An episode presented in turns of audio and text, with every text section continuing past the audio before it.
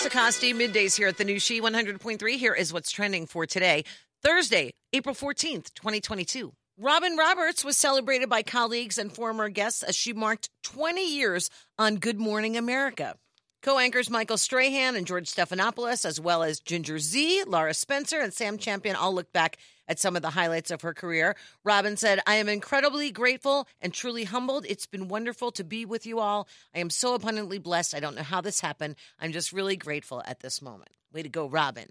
Actor Nicolas Cage says he's extremely excited to be a father again. He has two sons from previous relationships. One is 31, the other 16. So he says he's ready to tackle raising a baby all over again. "My boys are all grown up, and I'm going to miss the toy store. I miss singing lullabies and rocking in the rocking chair. I'm looking forward to getting back to that." Nick's latest project is the movie The Unbearable Weight of Massive Talent, and that comes out next week.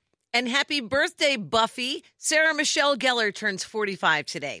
And that's what's trending. Have a great day, and thank you for listening to the new She 100.3. Hits of the 80s, 90s, and 2000s.